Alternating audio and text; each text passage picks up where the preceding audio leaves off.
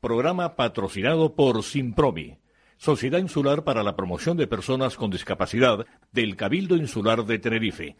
Sumando capacidades.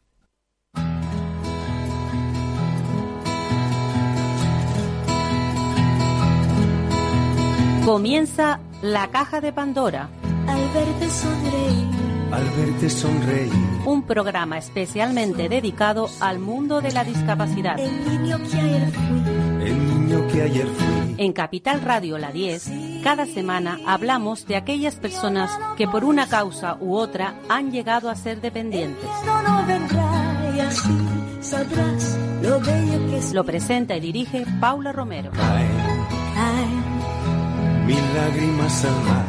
mil lágrimas al mar. Tú no me verás llorar. No me verás llorar.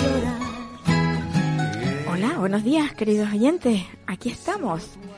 Empezamos la temporada. Y esta es ya nuestra décima temporada. Así, poquito a poquito, año tras año, hemos llegado hasta este punto. Y la verdad que esta mañana decía yo, caray, esta es la décima temporada que dirijo un programa tan importante para, para muchos, en especial desde luego para mí, porque, porque considero que, que tenemos tanto, tanto de qué hablar de ese sector de la población que, que sufre discapacidad, ya sea porque, porque haya nacido con ella o porque pasado el tiempo haya caído en la desgracia de, como digo yo muchas veces, la vida le ha estafado y, ha tenido que, que ser pues persona dependiente. Y, y la verdad es que sinceramente mm, el tema de la discapacidad yo creo que está bastante olvidado. Por eso estamos aquí nosotros todas las semanas para hablar de, de, de ellos, de esa parte de la población que lo necesita, que nos necesita en especial, necesita nuestro apoyo, necesita nuestra empatía. Y bueno, ustedes saben que nosotros desde aquí, desde Canarias, hacemos el programa para, para toda España, porque nos escuchan, nos escuchan a través de Capital Radio todos los domingos. Y también es una satisfacción para nosotros esto, porque quiere decir que llegamos a más gente, que el altavoz se nos ha hecho mucho más grande. Y a través de ese altavoz, hoy queremos hacer una denuncia porque todos sabemos que cuando la discapacidad llega a una casa, eh, lo sabemos los que estamos cercanos, los que no están cercanos no lo saben. Cuando la discapacidad llega a una casa, todo, todo se trastoca, todo cambia, eh, cambian incluso la vida de las personas que no están con discapacidad. Y aquí en Tenerife hay un centro que ha funcionado hasta hace muy poco y que pretenden cerrarlo por problemas que no se sabe qué exactamente, porque yo tengo aquí precisamente dos personas que son familiares de los usuarios de ese centro. El centro se llama Hogar San Lázaro y tiene acogidos a 16 usuarios que sufren distintas pues discapacidades. Tengo a Carmen. Hola Carmen. Buenos días y gracias por venir. Ya sé que te costó, Sí, la verdad que un poquito. pero sabes que es muy necesario y por eso estás aquí. Ya, ya. Evidentemente, tú tienes un hermano. Cierto, tengo un hermano de 60 años, lleva más de 30 años con una discapacidad psíquica y nada, y esto es lamentable y, y solo, y le ha ocurrido ya, no es la primera vez, es la segunda vez. Que te has quedado sin un centro para él. Exactamente. Y también tenemos a José Daniel, Juan Daniel. digo Juan Daniel, perdona, estoy Ah, te leyéndolo, estoy leyéndola y, y- y me he equivocado así. Juan Daniel González. Juan Daniel Buenos que días. también sufre de lo mismo, tiene un hermano. Sí, estamos, y yo lo decía hace pocos días cuando nos conocimos, eh, Mireia y yo, que parecemos almas gemelas, porque estamos viviendo eh, durante muchos años las mismas experiencias, desgraciadamente. La misma situación. Eh, exactamente la misma situación. Eh, personas de eh, edades muy parecidas. Mi hermano tiene 59, Sí, padece sí, sí. esquizofrenia también desde tiempo inmemorial. Yo prácticamente ni lo recuerdo. Y nos encontramos por segunda vez ante esta situación. Y claro, lo que queremos es buscar, eh, porque vivir esto es complicado. Sí. Eh, no solo para el paciente que, que está eh, ahora en una situación, estaban eh, en una situación de tranquilidad, porque hay que decirlo, en el centro se les trataba muy bien, Muy bien. no tenemos absolutamente nada que, que reprocharle ni a la propietaria ni a las empleadas, son eh, hasta ahora el trato ha sido bueno. exquisito, ¿no? Es, es cierto. Claro, no, sí, es que además, en el momento en que esto ocurre, pues a lo mejor lo que deberíamos mm, teóricamente tener dentro es a, a lo mejor rabia, ¿no? Y, y no, no, sin ser... por lo que hay es pena, lo que hay es pena. Mucha pena. Claro, claro. Mucha pena. El caso, como decía Mireia, ya es la segunda vez que, que, que nos ocurre. Eh, tanto ella como yo, y seguro que muchos de los compañeros que se ven en la misma situación, eh, estoy convencido de que también eh, han solicitado una plaza, eh, digamos, oficial a, a Lías, una mini residencia o cualquier otro tipo de, de- de ayuda. Y Perdón, yo tengo desde el año 2012, me decía. 2012 oficialmente. Ajá. Yo desde la 2013. petición, Sí. echa la petición. Sí, sí, sí, sí, sí. Claro, el problema es que no hay recursos suficientes. Entonces, cuando surge un recurso que, que bueno, que lo autoriza el, el gobierno para que para ponerlo en marcha, si luego lo cierran, como está pasando, con, como van a hacer con este, Bueno, yo me pregunto una cosa, Sí. ¿no hay recursos para qué? Porque para otras cosas hay recursos. sí, eso es verdad. Claro, y habría que priorizar. Es que estamos, hablando- olvidados. no, no, y Es estamos hablando de Estamos personas. olvidados. Sí, sí, sí. No, sí. eh, Estos enfermos no, no, no están olvid- olvidados ante la sociedad. No existen. Existen de puertas adentro eh, Exacto, en la familia. En su familia. Exacto, el seno, De el seno familiar el que lo conoce. nadie, no Sí, existen. sí, Yo sí. hoy eh, quisiera llamar la atención, eh, además de forma severa, sobre el IA, que si bien hacen una labor importante, se quedan muy, muy cortos, Sí. cortísimos. Yo les pido que nos ayude, porque esta es una situación que no, la- no, no tienen por qué repetirla nuestros familiares.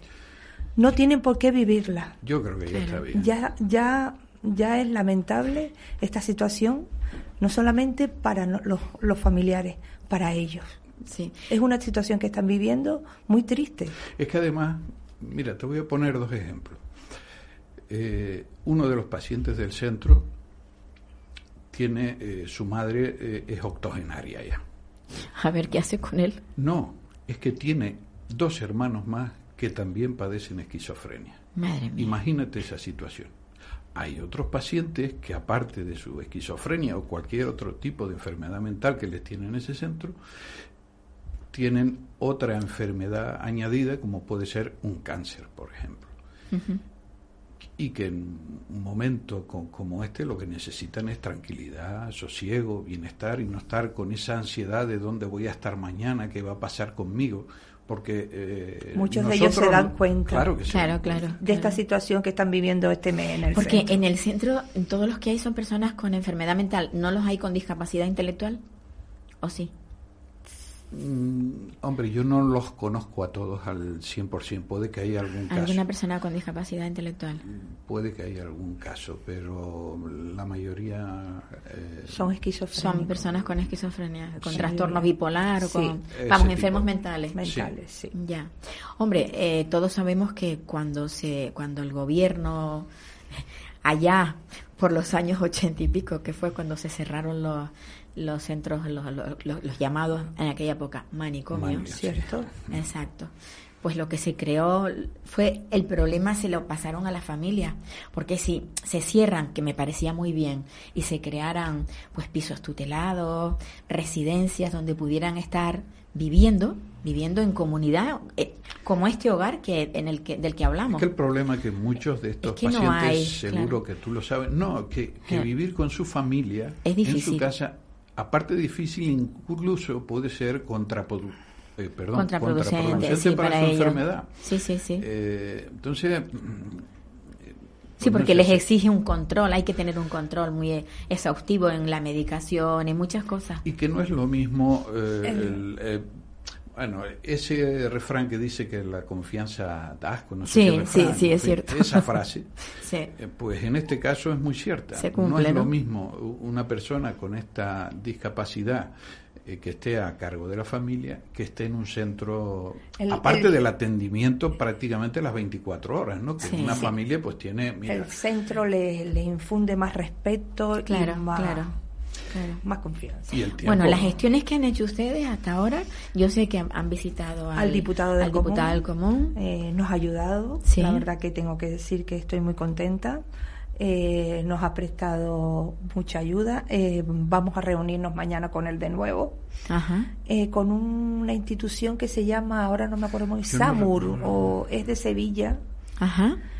Y, y mañana tenemos una cita con él. Y el miércoles también con la presidenta del IAR, de aquí de Canarias. Porque a través de las asociaciones de personas de enfermos mentales, como por ejemplo AFE, ¿ustedes han tenido algún contacto con ellos? No. Porque esta asociación... Yo no, por lo menos. A nivel particular, yo eh, eh, conozco en la otra asociación, eh, se me acaba de ir el, el nombrecito ahora, esto me suele ocurrir. Eh, Sí, hay, hay varias, hay dos o tres, hay, sí. Dos importantes. Dos importantes, AFE y, sí. y una segunda que ahora no Sí, recuerdo A- el nombre. Atelsan, Atelsan, efectivamente. Eh, bueno, aprovechando que, que yo fui durante un poco tiempo miembro de la junta directiva, pues eh, estuve por allí para ponerles en conocimiento lo que estaba ocurriendo. Y la verdad tengo que decir que a día de hoy no tengo respuesta. No hay. No, no, no porque ellos no tienen recursos así como para, para poder... no, de- recursos propios no, No pero tienen. hombre, si una entidad como esa se pone al lado de la familia, Les apoya, sí. apoya sí. y empuja, La presión es mayor.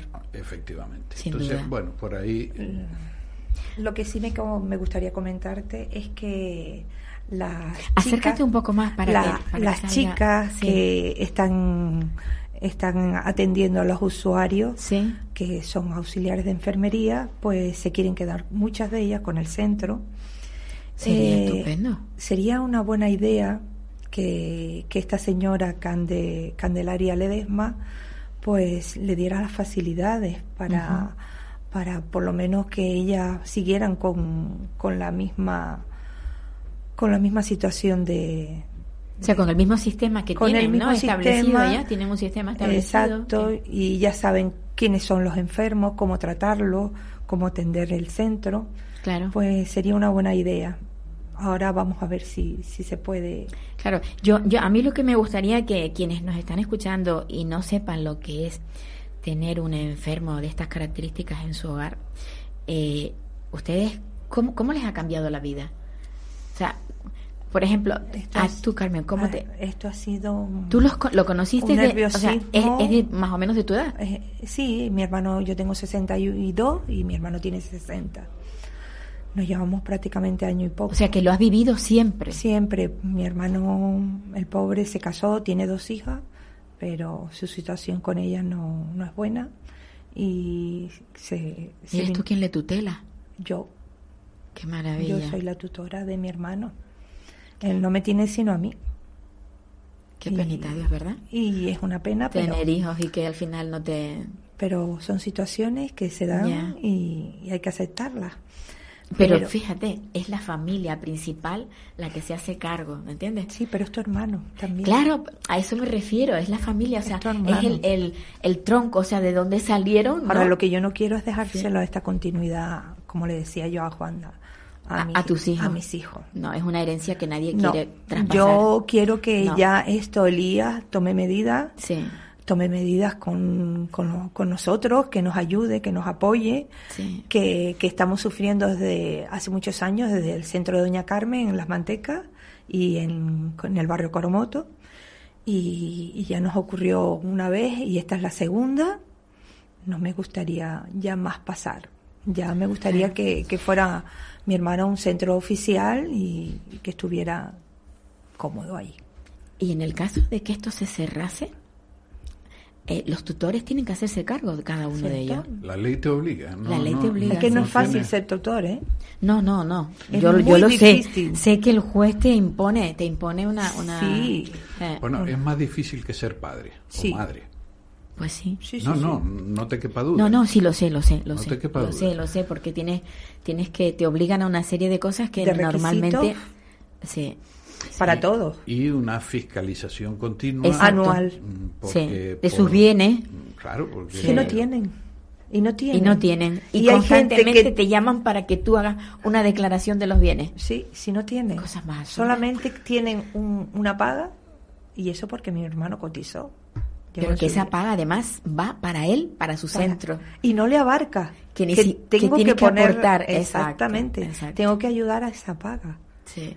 Bien sea a, a, a san- a sanitarios, a cosas, a cosas mm, de Su de ropa higiene, personal, de su su aseo, de- ropa. claro, claro. Pues, eh, es un caso, eh, yo no voy a decir privilegiado porque no, no- no es la palabra, el adjetivo Sí. adecuado, pero desde luego eh, un caso, mm, eh, si lo comparo por ejemplo con el mío, yo no quería hablar de mi caso particular, pero sé que hay Sí, eh, sí, chicos en el centro que están en esa misma situación, como la de mi hermano, que... Que no han cotizado. no. Ja- Y son los no han podido familiares los que- claro, exacto. claro. Y además quiero aprovechar esta oportunidad para, dar la- para darle las gracias a mi familia porque sin ellos no, no se podría. Se pone, se Sería reúne, imposible. se reúne toda la familia, hace una aportación y con eso. Sí, O sea, es que si esto no, es terrible. Él ahora mismo lo que tiene es una paga eh. La no contributiva, no contributiva sí, de- que de no 500 y alcanza, no que va, no alcanza 400 euros. 400 euros. Todos sabemos lo que cuesta el centro. Sí, Que sobre, 1070. sobrepasa los mil y pico Sí, euros. efectivamente. Entonces, 1070. pues, es barato, yo lo Sí, considero sí. que está Sí. bien. comparado con otras Comparado con otros centros, no podríamos. Sí, sí, sí, sí. imposible. Imposible. El- otros centros que en estos días, lógicamente, hemos estado buscando, mirando Sí, por sí. todos lados, pues lo más baratito que he logrado encontrar, estamos hablando de 1.700 euros. Vamos, eh, prohibitivo, eso es Imposible. imposible. Entonces, y, eh, Y, y si te dieran el, la ayuda que tienen las prestaciones cuando tienen una minusvalía de X, X dinero, pero es que no te la dan para No, un centro público. Pero si no hay centro público, pues te la pueden dar para un centro privado. Claro. Lo ¿Eh? simpático es que te dicen que tienes derecho a una serie de cosas. Yo recibí Sí. una carta de... de- el, vaya, yo hoy estoy... De Elías. De- no, no. eh, Del príncipe Felipe, eh, sí, no recuerdo cómo... de, sí, pero- eh, quién lleva todos estos temas en el gobierno autónomo. Sí, la Eh, zona donde se hacen las valoraciones. sí. Exacto. Del centro base podría ser. Eh, no, Donde se hacen las mm, valoraciones. mm, Me acordaré a lo largo de la Ujú. conversación, seguro. El caso es que valoran eh, a la persona y sus circunstancias Sí, sí. y te dicen, tienes derecho a esto, a esto, a esto, a esto, una serie de cosas. Y al final, pero... Tú dices qué bonito, ¿no? Te Sí, lo sí, pero te ponen al final, mire, pero no tenemos recursos, por no lo hay tanto- plaza. No hay plaza para el IE. pla- se sí. le- esas Entonces- prestaciones se te dan siempre y cuando tengas una plaza en el IE. Claro, claro. Si no hay plaza en el IE, no tienes prestaciones. Pues más o menos es el, el asunto. Esta y es la después hay una segunda eh, circunstancia que agrava todo esto, que en la edad que estamos los que nos tenemos que hacer cargo de, de- de estos enfermos, pues eh, Sí. por eso decía yo lo de alma gemela. Pues tenemos nietos, tenemos hijos que trabajan a los que les estamos ayudando, Yo tengo con lo cual tienes tu tiempo también bastante Medido. Muy limitado, sí. muy limitado Sí. como para que ahora pues te caiga una cosa como esta y no veas por ningún lado excepto eh, Una solución. eh, el, el diputado del común que Sí, la- nos atendió rápidamente se hizo eco de, de este tema pero eh, de momento poco más Hombre, yo lo, lo que... Yo como- tengo fe y esperanza en, en la presidenta de Lía. Tengo fe y esperanza de que ella, porque según he oído, en el edificio de Ifara se cerró, no era mucho, y ayudó. Ayudó a que esta gente le Es que- dieran es que destino en pienso, otro centro. Pienso que es que no pueden dejarlos en la calle. Es que, vamos, es que es bastante... Lamentable. Y mm, volviendo a lo que decía Mireia del tema de estas trabajadoras, que insisto una vez más, ¿no? estamos encantadísimos con ellas, de em, querer coger el centro. Hombre, por supuesto que nos agrada, nos alegra, pero a la vez mm, lo que estamos buscando está claro que, los chicos puedan estar eh, atendidos, pero en un centro oficial, por lo que decía ella, que es muy importante. No podemos traspasarle esta eh, responsabilidad ni a nuestros hijos, ni a nuestros... Bueno, los nietos ya lo tienen más difícil porque son pequeñas aún, pero hombre... mm, Sí, que no es una herencia que, que haya que dejar. No, es, es complicado. Pagamos impuestos como todo el mundo lógicamente queremos tener también derechos como todo el mundo. Eh, yo creo que es el momento de, estamos en una situación complicada económica, pero es el momento de priorizar el gasto y, y- y saber dónde están realmente las necesidades. Se dice que los gobiernos socialistas tienen una mayor visión acerca de Una predisposición más social, ¿no? Más social. A ver si es cierto, Sí, y sí. porque el movimiento se demuestra andando. Sin duda. De- con las palabras, mm, Sin poco se duda, hace. sin duda. Hombre, yo espero que sí, que esto se resuelva. No, no, no es posible que este, este, esta, estas 16 familias, porque son 16 usuarios, pero hay que pensar también en su familia. No, ya ya te Eh, contaba el caso de sí. esa señora octogenaria. Sí, sí, Me de- de- dirás de- tú con, Con tres. con ochenta y tantos años y, y- y tres chicos con, es con que ese problema. complicado, Uno complicado. está en el centro, los otros no, pero eh, Yo, yo espero que esto se resuelva y, y vamos, y me gustaría que me llamaran dentro de, de una semana y me dijeran, mira Paula, está resuelto. Ay, ojalá de Pero Paula. si no, volvemos, volvemos a hablar del tema porque esto es un tema muy candente. O sea, no, no se puede, no se puede No. dejar a, estos, a estas personas eh, desatendidas, porque la realidad es esa, ni, más, desatendida. ni más ni menos. Sí, desatendida, porque no, no. Es muy importante. Pues yo, yo al final, ¿eres Mireia, eres Carmen? Carmen Mireia. Carmen Mireia, vale. Pero me conocen por Mireia. Es más bonito el nombre de Mireia, ¿no? Ya. Suena mejor. El Carmen Bueno. es el oficial. Sí, Carmen, bueno, el- hay mu- mu- muchísimas Carmen, Mireia. Pues yo me alegro un montón que ustedes estén luchando, que, que tengan fuerza todavía, porque Es que hay muchos que trabajan y Claro. no pueden no pueden estar todos. la, ¿eh? Queremos sí. Pero la cosa es, es a lo que vamos, o sea, cuando ya se llega a tener nietos, es que vamos a empezar a, a entrar en la tercera edad también. Ya. Quiero decir que ya vamos a tener que tener nosotros también cuidados. ¿Cómo vamos a estar cuidando de, de grandes dependientes? Porque no hay que olvidar que son grandes dependientes. sí. Son personas que están enfermas y que son grandes dependientes. Sí, hay, Pues, hay son- incluso chicos en el centro Mm.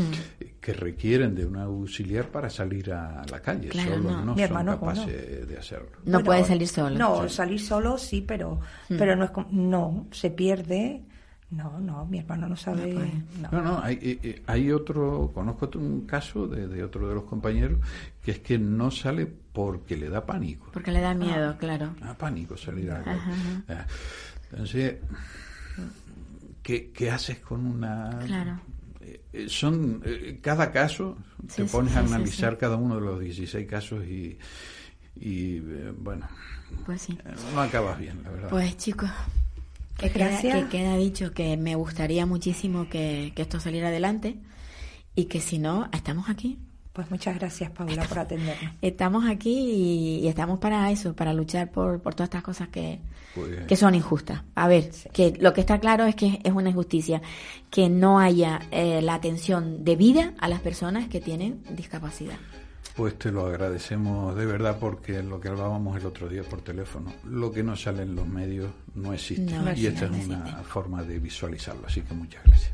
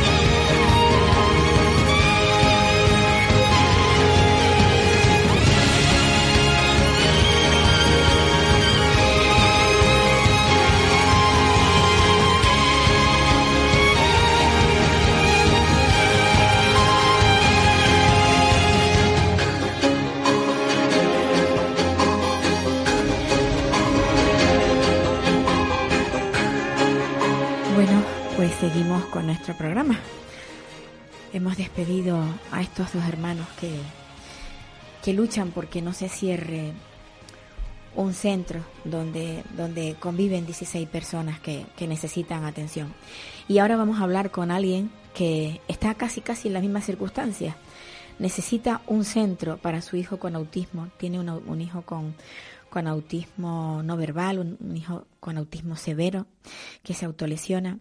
Y ahora vamos a hablar con, con una madre que, que es muy luchadora. Ella está en Sevilla. María Rosa, buenos días. Hola, buenos días, Paula. A ver, María Rosa, porque eh, ayer o antes de ayer, no me acuerdo cuándo, que hablamos, tú me comentabas que, que te habían llamado de desde la consejería y yo pensé que te iban a dar buenas noticias, pero no, parece ser que no. ¿Qué Pues es lo que te no. han dicho? ¿Qué te han dicho? Eh, pues me han dicho que el expediente de mi hijo eh, de traslado, la solicitud de traslado, aún se está tramitando. Pero precisamente hoy venimos de la delegación provincial y en el que se nos ha informado, porque solicitamos todo el expediente de mi hijo, se nos ha tenido que dar, porque es un derecho que tenemos los ciudadanos y se nos ha dado.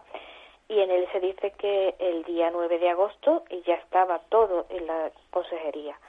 O sea, quiere decir que ya se sabía tramitar el expediente. Lo que no entendemos es entonces por qué no se le ha dado curso a una solicitud de traslado. Ya. Era preferente respecto a- al resto de solicitudes de nueva adjudicación de plaza.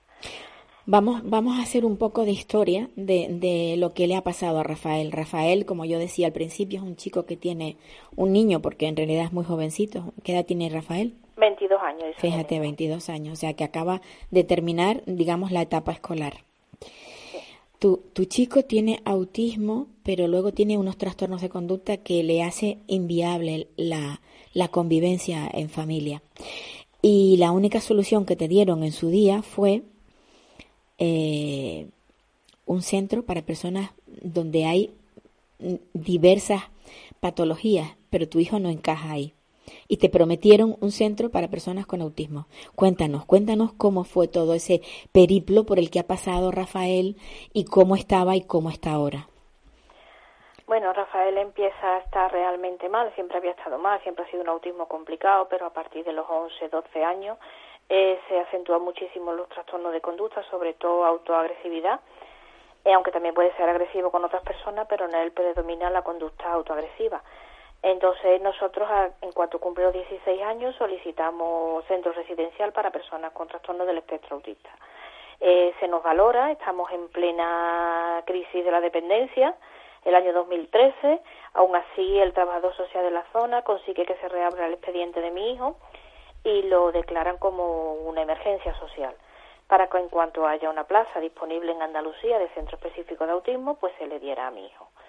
¿Qué pasó? Pues que llegamos al año 2014, había pasado ya más de un año, ni una sola plaza, y entonces lo que sucedió fue que mi hijo seguía empeorando, tuvo un ingreso, era el segundo ingreso que tenía ya en psiquiatría, ingresos largos, de hecho llevaba mes y medio hospitalizado y sin ningún tipo de solución. Entonces eh, nos proponen un centro de psicodeficientes eh, a 35 kilómetros de casa, en Cantillana, un pueblo de Sevilla, y ante la imposibilidad de que hubiese nada, no se preveía que hubiera haber ninguna plaza en centro específico a corto plazo, eh, no nos queda más remedio que aceptar la plaza en el centro de psicodeficientes de Cantillana, con la promesa de que en cuanto hubiese plaza en centro específico se nos daría.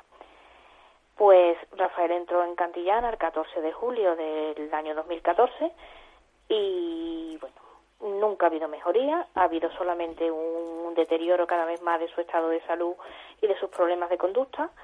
Eso nos hace que en el año 2017 ya solicitamos el traslado a centro específico en febrero del año 2017. Eh, se nos dice que no hay plaza, pero nosotros decimos, bueno, vale, mm, de todas formas, haya plaza o no haya, es- tiene que salir de aquí, hay que buscar una alternativa, habrá que crearla, en lo que sea, Rafael no puede continuar en esta situación. Entonces lo que pasa es que eh, nosotros estamos ahí a la espera, finalmente se conciertan plazas en Andalucía, esto ha sido creo que a lo largo de este año, empieza en el 2018 a finales, eh, y ahora en el 2019 pues empiezan a adjudicar plazas. Nosotros estábamos convencidos, porque siempre se nos había dicho que el caso de Rafael era prioritario y que en cuanto se produjera una plaza iba a ser para él, eh, estábamos convencidos de que así sería. Mm, pero en 12 de julio eh, aparece una publicación en el Diario de Sevilla y en el ABC en el que la Asociación Autismo Sevilla emplaza a la Consejería a no aplicar la ley 368 barra 2010 que da preferencia a los traslados sobre nuevas adjudicaciones y la emplaza pues a que no cumpla esa ley, a que se le dé solamente plaza a las nuevas personas que solicitan. Entonces nosotros pues en ellos hablan de que, la, que se le había prometido la consejería, emplaza a la consejería a que cumpla lo pactado, exactamente lo que se dice.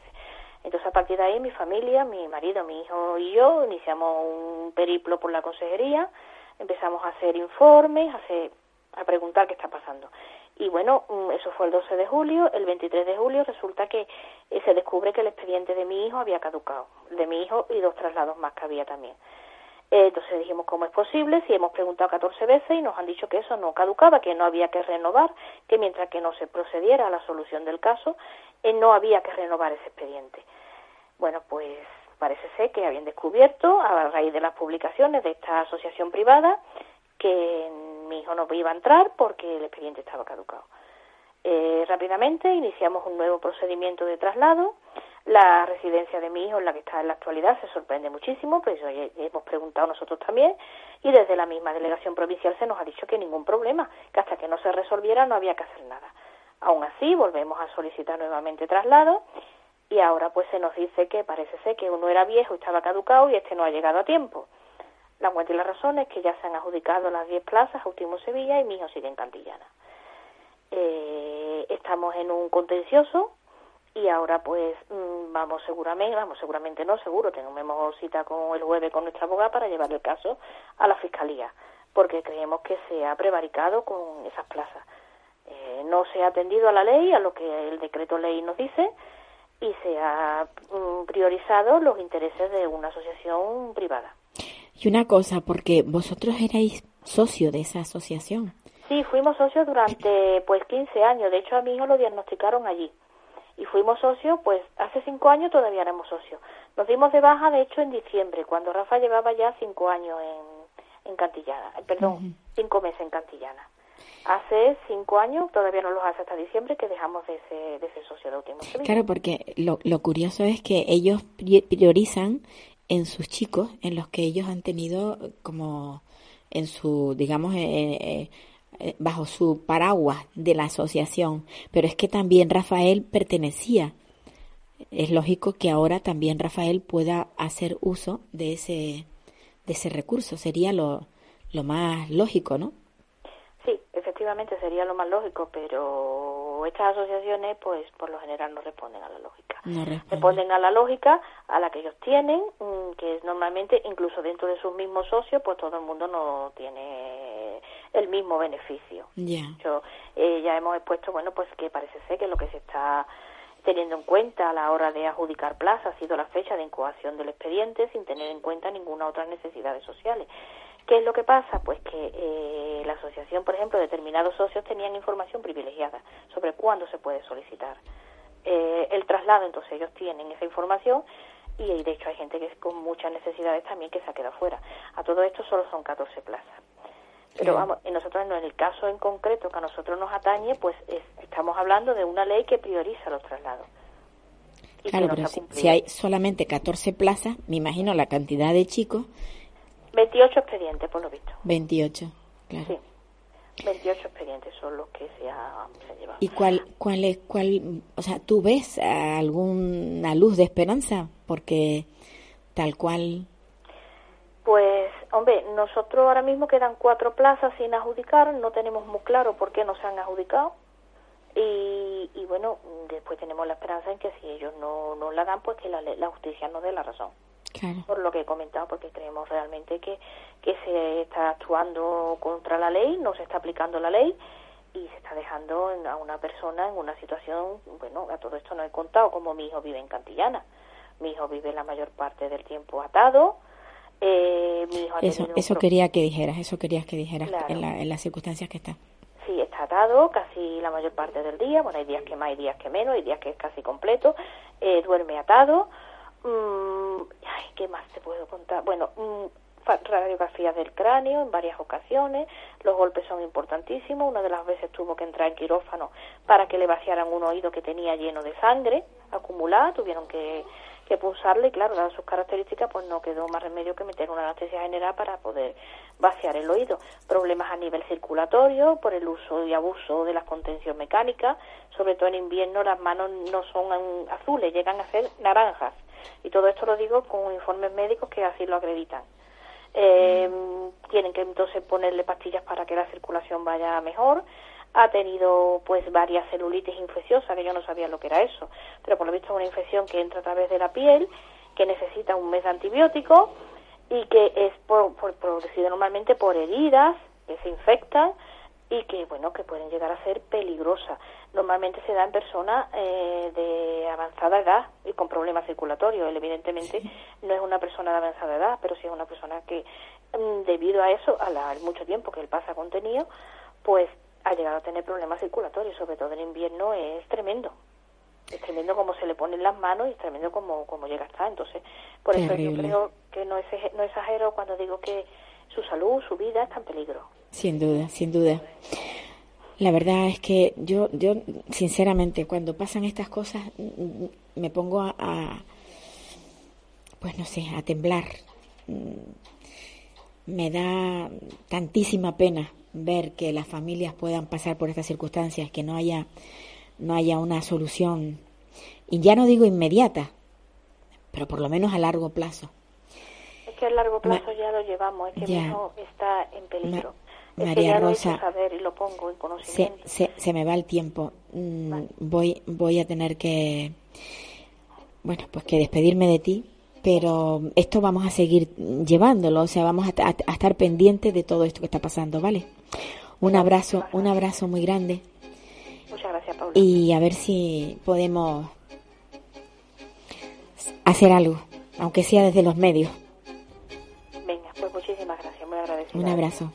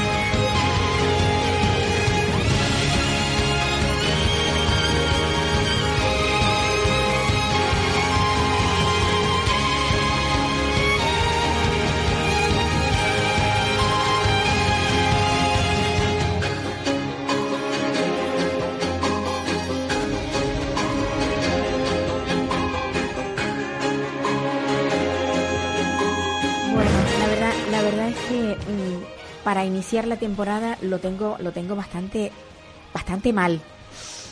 Yo no sé si todos mis compañeros de hoy han tenido algún tropiezo, pero yo he tenido un tropiezo tremendo. El primero, que bueno, tenía invitado a una persona con ELA, que va en silla de rueda y que ya no habla y que bueno, pues que venía con su ordenador, venía con todo y tenemos tenemos un, un, problema en el estudio porque trae una silla con tantas cosas, el hombre tiene tantos artilugios para poder sobrevivir que no que no hemos podido meterlo dentro del, del estudio y lo tenemos fuera, lo tenemos esperando, pero bueno, ha venido con su esposa, que es un encanto de mujer, cuida de él maravillosamente.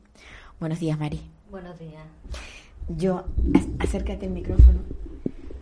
A mí me da muchísima pena no, no poder. Eh, tenemos que hacer algo, lo voy a hacer, no sé cómo, pero haremos algo para poderle hacer la entrevista a, a José. Eh, pero bueno, tú, tú es que estás aquí y tú lo vives como él, no en la silla de ruedas, gracias a Dios, porque si no, no podrías, no podías trabajar con él. Eh, yo, yo quiero que sepan que, mm, a ver, el ELA es una enfermedad eh, neurodegenerativa, mm. la esclerosis lateral amiotrófica. Y a partir de ahí tú sabes de esto tanto como puede saber cualquier profesional, mm. ¿o no? Sí, la ELA, como tú dices, es una enfermedad neurodegenerativa. Se diagnostican de tres a tres casos al día y fallecen otros tres casos al día. Entonces, la media de vida de estos afectados es de tres a cinco años de vida y en España hay unos 4.000 casos. Es una enfermedad de rico, sí. Ya que los gastos anuales por enfermo son de unos 35.000 euros anuales. Dios mío. Y aparte de eso, pues nos encontramos con muchos obstáculos. Por ejemplo, si, si pides una silla de rueda eléctrica a la seguridad social, luego tienes que esperar otros 18 meses para que te puedan dar una silla para el baño. ¿Cómo lo hacemos? ¿Lo bañas en la silla de ruedas? En la silla de ruedas, ¿Cómo hacemos? Claro. O sea, lo, los tiempos son muy para esta enfermedad dilatan, que avanza. dilatan y además los tiempos en esta enfermedad son son prioritarios sí. porque tú necesitas para que tenga calidad de vida Sí. necesitas que te ayuden. Sí. Va en contrarreloj. Exacto. Vamos contrarreloj. Sí. Entonces, cosas tan vitales, por ejemplo, como la grúa, el colchón antiescara, las camas articuladas, etcétera, un largo etcétera, que no entran en la seguridad social. Claro. Ahí se tiene que hacer cargo los familiares. De hecho, por que, eso que, es tan caro. que que tu casa es como una especie de, de clínica Si es un hospital, lleno de totalmente, de con aspiradores, con aparatos para sacarle lo- los Mm. mocos, todo. Pues nadie está exento de padecerla. Eso es así. por supuestísimo O sea, ya que el 90% es esporádico y el 10% es hereditario. Es muy bajo. el- es muy bajo sí la, la- la- el hereditario es muy Claro. bajo Llevamos 150 años ya con la ELA y aún no se ha sacado la cura. Son 150 años. y no hay investigaciones para poder Hay, pero como dicen No sé. que son pocos casos, no que son pocos casos, es que no da tiempo a que, que sean amplios porque son fallecen, fallecen y no da tiempo. De hecho, el, el- tres mueren, tres se diagnostican al día, unos por otros, tres, tres. Entonces, a- eh, hay dos tipos de ELA. Para el que no, ahí está la ELA vulvar sí y la ELA espinal, que es la que tiene José. Tiene la, la ELA vulvar es más agresiva, pero en ¿Cuánto- ningún ¿cuántos años hace que José está con cinco años. cinco años Mm. Cinco años. Cuando hablamos de, de, de ELA, a todos nos viene a la memoria el caso de aquel jugador de americano. Mm. También nos viene este el eh, Stephen Hawking, Sí. por supuesto que fue un caso rarísimo Mm. porque duró muchísimos años. Y yo creo que mm, la gente ya no piensa, o sea, es como si mm, fuera una cosa que sí, que lo oyes, pero como no lo tienes cerca, Pasa de largo. pasa de largo. Sí, pasa de largo. Hay mucho desconocimiento. Lo, de hecho, lo confunden mucho con la esclerosis múltiple, que no Que tiene, nada, que, ver. ver, No sí. tiene nada que ver. Sin duda. Por ejemplo, temas tan delicados como, por ejemplo, la ley de dependencia. ¿Qué- cómo, cómo lo Eh, tenéis vosotros? Pues tarda de cuatro a cinco meses para darla, pero el problema no es eso, sino que luego el reconocimiento de discapacidad tarda lo mismo. Luego, pues las personas que padecen ELA necesitan que, según se les dé el diagnóstico, aunque ellos caminen, pero hay un diagnóstico dado. Según se les dé, eh, se le dé el grado mayor. Claro, la marcha. gran dependiente, sí, sí, sí, En la mayor brevedad posible, ya que no tienen tiempo. O sea, ellos van contra reloj a todo. Eh, ahora mismo estamos uniendo nuestras fuerzas en Facebook, no sé si lo habrás visto, con una campaña que, que es para que se les dé un tratamiento que está en fase 3 que se llama Nurro. ¿Y, eso? Está en fase 3 y han tenido muy buenos resultados. ¿A qué nivel? ¿En otros países o...? Mm, bueno, sí, es que eh, es algo que yo no estoy muy metida en eso, sé que está que, que va bastante bien, lo que pasa que no, ¿Qué médico lo lleva él? Él lo lleva eh, Montón del Hospital del Tora. Es un hombre que está, está especializado en, en, ELA. Sí. Es que me gustaría tener aquí en el estudio a una persona que nos hable desde el punto de vista médico. Hmm, sí. Para ver qué, qué es lo que hay y qué, y qué, o sea, si hay un futuro, o sea, si es algo que no sea a largo plazo, si hay algo próximo. Hombre, a día de hoy, eh, yo pienso de, de cuando José inició con los síntomas, a día de hoy se ve un punto de luz, algo yo quiero verlo así. De hecho, muchas veces lo hablo con el neurólogo y él me lo dice. Yo veo ese punto de luz. Pues eso es importante. Entonces, eso es importante. Entonces, lo que hoy, hoy por ejemplo, yo más o menos te voy a decir, eh, ya que los enfermos de la necesitan muchos apoyos. Sí. Tanto cuidadores con 24 horas. Apoyos económicos.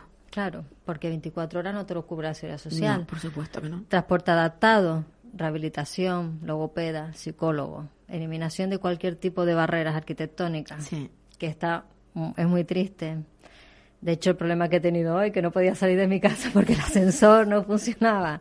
y, y, el, y, el, problema que hemos tenido aquí, que tenemos rampa, lo tenemos todo, pero claro, No, no tenemos preparado. O sea, no hay ningún sitio que esté pensado en, en el futuro de, de, de estas personas. No. Eh, ahora mismo venía hablando con la taxista y le decía que los edificios deberían de, de la salida de emergencia no poner la escalera, sino rampas. Porque tanto las personas que caminan como las que no pueden bajar la rampa. Exacto, sí, sí. Con diferencia que la escalera, una silla de ruedas no lo puede bajar. Entonces vamos a ponerlo fácil para todos. Sí. Ya que somos iguales y no es tan complicado hacerlo y poner la, la vida fácil a los demás. Pues sí. Eso es así. Pues aparte de tener todos estos inconvenientes, que no son pocos, creo yo, Encima me complican las cosas más, como por ejemplo en, abril se activó de este año el derecho a la cuidadora no profesional para cotizar.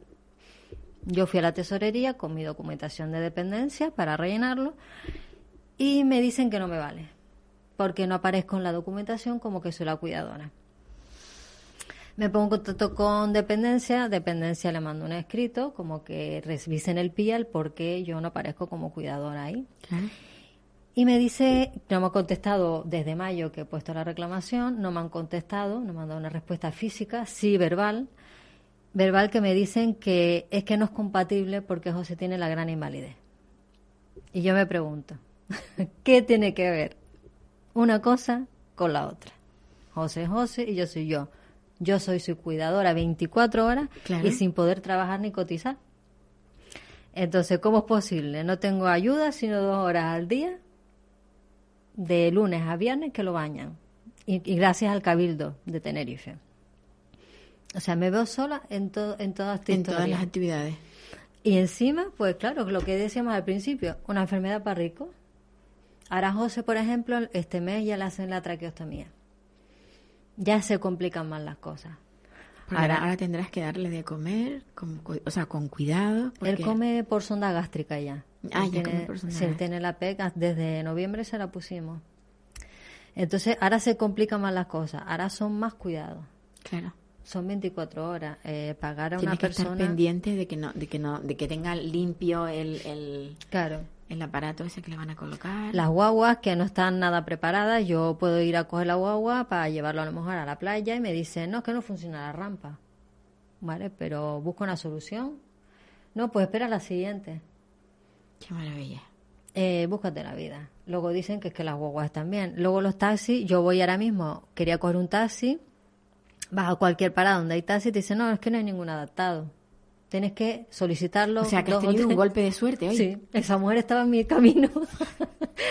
El destino que quiso ser bueno y teníamos que estar aquí para poder hablar y, y transmitir todo lo que eh, lo que lo que la gente no entiende Sí. mm, que yo tenga que llegar al punto de eh, de pedir por las redes sociales que por favor se recauden fondos para ayudarnos porque la pensión de José es muy bajita nosotros tenemos dos hijos una casa un alquiler agua luz como todas las personas Sí, sí, sí. pero se nos añade el problema que es José De la situación del... que cada cosa que necesitas mucho dinero. Sí. Y, yo, y hoy me he dado cuenta que, que cualquier pequeño escollo en el camino ya se te complica todo. Sí. Porque sencillamente eso, que el ascensor no bajara o no, o sea, no pudiera utilizarlo, ya estás totalmente imposibilitada. Sí. Ya no puedes hacer nada. No puedes hacer Porque nada. tú eres sus manos, sus ojos, su todo. Sí, sí, yo, yo Soy soy, todo. to- soy todo. Está muy complicado. Todo. No nos lo ponen fácil. No. Y, y- y- y peleamos diariamente con todo esto, pero aquí no hay asociación de ELA. Yo me veo Eso, sola. eso- eso también sería bueno, que hubiera una asociación para que, Claro. Por lo menos para tener más, más, para presionar más, ¿no? Sí, de aquí me veo sola, buscándome la vida. Las luces del ayuntamiento se encienden porque yo tramito todo de que se enciendan el día 21 de junio, que es el Día Mundial de la ELA. Eh, y cada cosa de documentación, de papeles, de todo, me lo tengo, que- me tengo que buscar yo la vida. porque Eres una gran luchadora. Como tengo poco, pues encima tengo que buscármela. Pero con esa sonrisa, yo luego le haremos una foto para que vean ustedes que- qué pedazo de ángel tiene, tiene José. Hombre, te ha tocado, pero lo llevas de maravilla. Como Yo, me dijeron el otro día, eh, una persona eh, le dijo a mi hermana, eh, admiro a tu cuñado. Dice, dale muchos besos. Dice, pero dale más a la mujer, a tu hermana. Dice, porque él no decidió tener ELA. Pero, Pero tu mujer tampoco. sí decidió elegir quedarse al lado suyo. Pues sí. Dice, yo podía haber elegido lo contrario. Y hizo. se Mari, quedó. se nos acaba Muy bien. el tiempo. Sí. Pero no va a ser esta el único- No. la única vez que estés por aquí. Tenemos que hacerlo completo. Sí. Queridos oyentes, yo les dejo con, con esta musiquita que siempre ponemos de final y, y prometo que José mm, le haremos una entrevista como Dios manda porque es que lo de hoy no tiene nombre. Bueno, decirles que les deseo muy buena jornada y que les espero la próxima semana. No. Me voy, goodbye, olvídense en adiós. Me voy con un suspiro y un adiós. Adiós.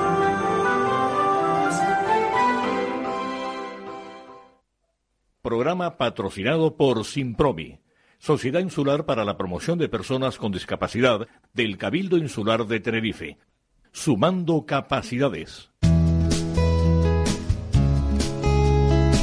Capital Radio, Música y Mercados.